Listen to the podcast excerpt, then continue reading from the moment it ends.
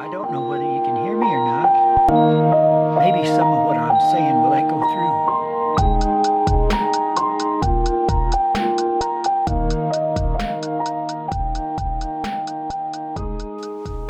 Hey, welcome back to Trust God Bro. Today we have a special episode, and this was about a year ago uh, in February. My dad asked me if I wanted to give a talk at the Peoria ja- County Jail, and they do like three services there Sunday morning.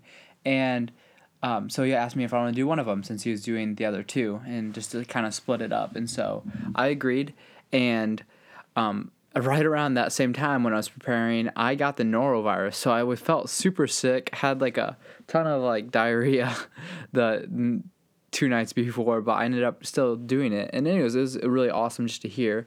So in this, you'll hear about um, Galatians 2 11 through 14 and how Peter was not walking in step with the gospel because he says that we're saved by faith alone in Jesus, but in his life, he does something completely the opposite. And so you kind of see how we can battle these lies that we have to do things that are outside of the gospel using the gospel. And so I think what's cool about this is that I asked the guys, what do you think the gospel is? And one guy shared what he thought.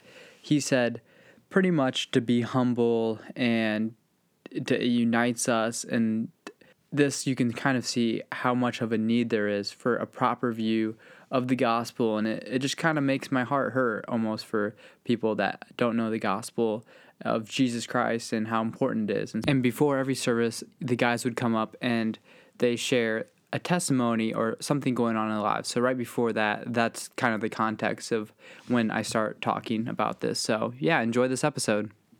Uh, thanks for sharing, guys. I mean, it really does like mean a lot. Just like what God has done in your lives.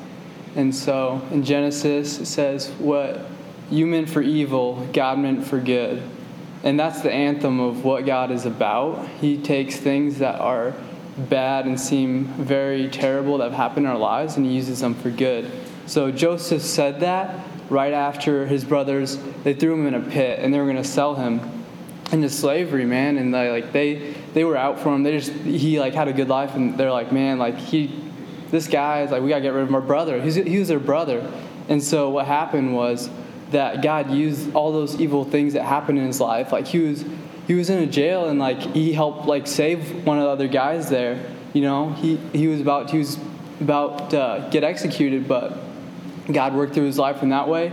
And then there was a famine, and during that time of the famine, God used him to save the rest of his family. And so this is the anthem of what God's about. And for each one of your lives, God's working a redemptive purpose for what even like seems bad. And so it's like it's like just hearing last service too, like people shared their testimonies of what God has done. And it really is true. God really is working a redemptive purpose for those that love him. And so today I wanted to talk about Galatians. I've just been studying on, on my own. And so I'll just give you guys a little bit of context of what's going on here. So it's like there's Paul. He's writing this letter. So Paul used to be a guy who's going around killing Christians. And so he used to be so zealous for God. Like he was like, he was a Jew. And so he was saying that Jesus Christ, he's not actually God. Like, you know, it's like he came here, but like he's not actually who he says he is. And so he hated Christians so much that he was going around and he was killing them all. He was going, I was like, all right, you guys. And so this is who he was. But one day he was going to another place to kill some more Christians. And he met Jesus on this road, and Jesus said, I'm going to use you. I'm going to take you from what you've been doing, and I'm going to change your life. And you're going to use to preach the gospel to tell people that, like Jew, non Jew, all people can be saved through Jesus Christ. And so this is really another case of like God doing what he's done before. It's like what you meant for evil, God meant for good. It's like he's taking this thing as this guy that was like, dude, like he's killing Christians, but I'm going to use you for a specific purpose that all people can come to know me. Because at this point, they were just kind of preaching the gospel to the Jews. And so this letter is written by Paul to the Galatians. So, you know, he was like building tents at this time because he was also working a job, but he's also going into synagogues telling people, hey, this man Jesus, like he came to die for our sins, like we're all sinners, and through faith in him, we can be raised to new life as Jesus was raised to new life. So it's like, he's preaching this, and people become Christians. And so in Galatia now, there's a church. And so he's writing to these Galatians because not long after they started a church, they are now listening to these false teachers. And these false teachers said, it's not just Jesus, but you also have to follow these Jewish laws. You have to be circumcised. You have to have like special diet restrictions. So if you guys are tracking, it's like they're just they're kind of going away from what he's originally told them. And like this whole letter is about him like talking to the Galatians, trying to like build an argument, trying to persuade them. It's like, no, it's like this is like built on Jesus, and he's trying to tell them like what the gospel is. And he's trying to be like very clear. So it's like I just want to ask you guys like, what is the gospel? Like if you someone that walked up to you on the street and was like, hey man, what's the gospel? Like what would you guys think you would say? Like I, I mean like if someone wants to like I can give them the mic and just like, hey man, like someone want to share the gospel to me? Like I think, as far as you said, what is the gospel? Yeah. I mean, I think it's just like spreading the word and just being more humble, you know, because like you see, like I've been going to jail since I was 13, getting out, mm-hmm. like do two, three years, get out, go right back and do the same thing. But like I'm not big on religion, but I think the gospel is just trying to let go, like forgive and let go. You know, you gotta forgive and forget. Like they say, God can forgive, you can too, but it's hard sometimes, I like for people to forgive, but the gospel, like, I just tell you this, you gotta humble yourself, you gotta change something. If you change one small thing, eventually it'll get bigger and bigger and people will see it. And they, they might notice it and, take heed and join you. But you know, most of the time, a lot of people, they scared because of judgment, you know. Like, it's crazy, I only got one brother, this is my little brother right here. And like, it's, I never wanted him to be in jail, you know, but I never was really there to even like show him which way to go with, you know, his life. I, I don't blame like I don't blame myself for him being here, but at the same time I do though because I want to show him the way. You know, I was just living life, doing what I wanted to, but I think the gospel then it's like just bringing everybody together as one. I feel like God just put me here to see Him. I took this free working job, but I was in the streets still doing legal things, carrying guns, doing all that. Like right now, I just got another gun charge. And I, like I'm, I'm facing time. Like, I ain't even really stressing about the time, but it's crazy. Cause like I'm here, I know I'm gonna eat, I'm gonna be safe. I ain't worried about, about doing nothing.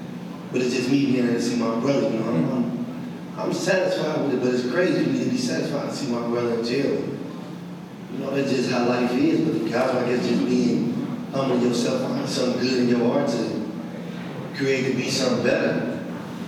But like if I could, I I'd do his time and my time for him to go home and be with my, with my mom, you know, but I don't I don't blame nobody or I don't want y'all to take this wrong. but I don't feel sorry for no one being in jail because we all knew it was something. It's like putting your hand on the fire, your mom say you don't do it, you get burned, you still do it. You know, you break the law, you go to jail.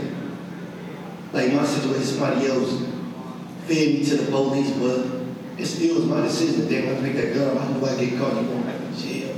So I don't blame them and feel sorry for no one. I just feel like coming here, we should have taken the word and use it to our advantage. Like I wasn't planning on coming to church. Like him, like he, he was my celly for a minute, you know. Yeah. Like he kept saying, like, man, just go to church, man. Just come on, just you know. God put people in certain certain things in your life for you to see and do different. But I'm not big on religion. Don't get me wrong. Yeah. I'm not a Christian. I'm not a Muslim. I just I believe more like like science. Just just I know it's something else greater than me. It's something else outside of there. But it's like you gotta take it and, and, be humble. Follow it. You know, whatever you feel is is best for you. That's what you follow. And use it to your advantage and, and spread what's positive. You know, so I, I thank him for a lot of things, you know, but I think a lot of people lot of things. Like I thank God for putting me here to see my brother, you feel me? Because that's just, it's life, but you gotta take what you can, the good with the bad, and deal with it in life, and just go along with it. Mm. That, that's what I think it is, in my personal opinion. Yeah. You know, but that's what I think it is. Sure. Thank you. So it's like really, yeah, the gospel does like bring us together, but it's like it's built upon the reality of Jesus. So it's like Jesus was a real historical figure who walked this earth, you know, 2,000 years ago, and he died the death that we could never die and lived the life that we could never live so that we could have life in him. And so, and that's a result of like the gospel. It does bring unity and all these things. Um, but it's through Jesus and not anything we can do. We can never work our way to heaven. We can never do enough good things because we're, we're not, we'll never be good enough because God's so, He's like up here and like we're never going to get up there. And so, yeah, I'll read what we're about to read. It's in Galatians 2 11. Um, and I, I guess I'll say like one thing about like the gospel. So like imagine for a second you guys are all Lois Lane. So do you guys know who Lois Lane is? He's like, oh yeah, she's like Superman's girlfriend. So like, you know, we got like 20, 30 Lois Lanes here. And so for a moment, she's always like getting mixed up and like she's trying to she's a reporter, so she's trying to get people like, you know, get the biggest scoop. And so she's getting in trouble as she's doing this a lot of times. So like one time she's like on this plane trying to figure out what's going on here, and all of a sudden she gets tied up. It's like, hey, we're gonna get rid of Lois Lane. So this plane's flying through there. They're about to drop her off. They're about to drop you guys off. So it's like, dude, you're about to follow this plane. So all of a sudden you're falling down. It's like you have no hope. It's like, dude, you're in despair. It's like there's nothing you can do. And all of a sudden Superman comes and swipes you up, and you're just like, thank you, thank you for saving me. And it's like that's what Jesus is. He's our Savior. You know, it's like, thank you, Jesus. I trust in you, and I trust in you alone. And so, yeah, we're going to read Galatians 2:11 through 14, and I'll kind of like explain it a little bit. Um, but when Cephas, so Cephas is Peter, came to Antioch, I opposed him to his face because he stood condemned. For before certain men came from James, he was eating with the Gentiles, which are like non Jews. But when they came, he drew back and separated himself, fearing the circumcision party. And the rest of the Jews acted hypocritically along with him, so that even Barnabas was led astray by their hypocrisy. But when I saw that their conduct was not in step with the truth of the gospel, I said to Cephas before them all, If you, though a Jew, live like a Gentile and not like a Jew, how can you force the Gentiles to live like Jews? So it's kind of confusing a little bit, but what he's saying is that it's like, Peter, you're being a hypocrite because, you know, as soon as these like Jews come around, you stop eating with like us, like the non-Jewish people, because he's trying to like appease them and like make them like happy, and so he's kind of like changing what he's saying. And what Paul's saying is like that's not in step with the gospel. That's not what. That's not the good news. Like I preach to you, it's like he's he's kind of saying it's like hypocrisy and all this stuff like being a hypocrite that's not like that's not part of the gospel like you have no part in this. And so he, this is part of the argument of why like these guys have been like listening to the wrong gospel. And so what you have here is like you have the jews who are like man like i'm a i'm a jewish christian. It's like i'm so good. Like god save me. I deserve it. You know it's like but then you have like the non-Jews, the Gentiles, who are like, man, God saved me, but it's like, I guess he like Jesus saved me, but it's like out of obligation. Like he doesn't actually love me, you know. It's like I'm a second-class Christian. Like no one cares. Um, and so, what you you have this both sides. You have this pride and you have this despair of the results of these these guys. But what really the gospel speaks to both. So the gospel says you can't be prideful for what you've done because it's not what you've done, it's what Jesus did for you. And then you have despair, it's like you're righteous in God's eyes. If you put your faith in Jesus, God looks down and he smiles because he sees his son, what Jesus did, and not anything that you did. And you can rejoice because you're righteous in his sight, not because of anything that you did, but because of what Jesus did, that you can be considered righteous. And so that's what the gospel says to both sides, like pride and despair. It's like there's no Christian that will ever live and be prideful. You can't be. If you're a Christian, it's like you're claiming Jesus. It's like there's no place for that. And so, and when he sees this, Peter, when he sees Peter being a hypocrite, he's like, man, this is not step of the gospel. And so there's this guy, Mostak, he's a singer. He tweeted something. He's not like a big singer, but I guess he's had some success because he tweeted this and he said, Man, I woke up stressed, anxious, bought a flight to at 4 a.m. and I bought a flight to Dubai. And you know, I'll be back when I feel my head's cleared up, you know. Most of us, like when we feel like anxious or stressed when we wake up, we just go back to sleep, you know. We don't have the money to like go buy a trip to Dubai or whatever and come back. but basically something profound was going there in his head it's like we all kind of have the same thing of like we wake up and there's certain lies you know we're telling ourselves and peter was having the same thing he was having these lies of like man like i need something else besides jesus like i'm gonna have to like prove myself like i need to like go along with these jewish christians i got but it's like when you start listening to these lies it's like you're stepping away from the gospel. And so, like, in the same way, we have these lies as we wake up, you know, saying it's like, uh, you're not worth anything, like, you're a failure, you can never do anything right. It's like, you're not unique, or like, everyone around you, you just hurt everyone. Like, no one loves you, like, no one cares about you.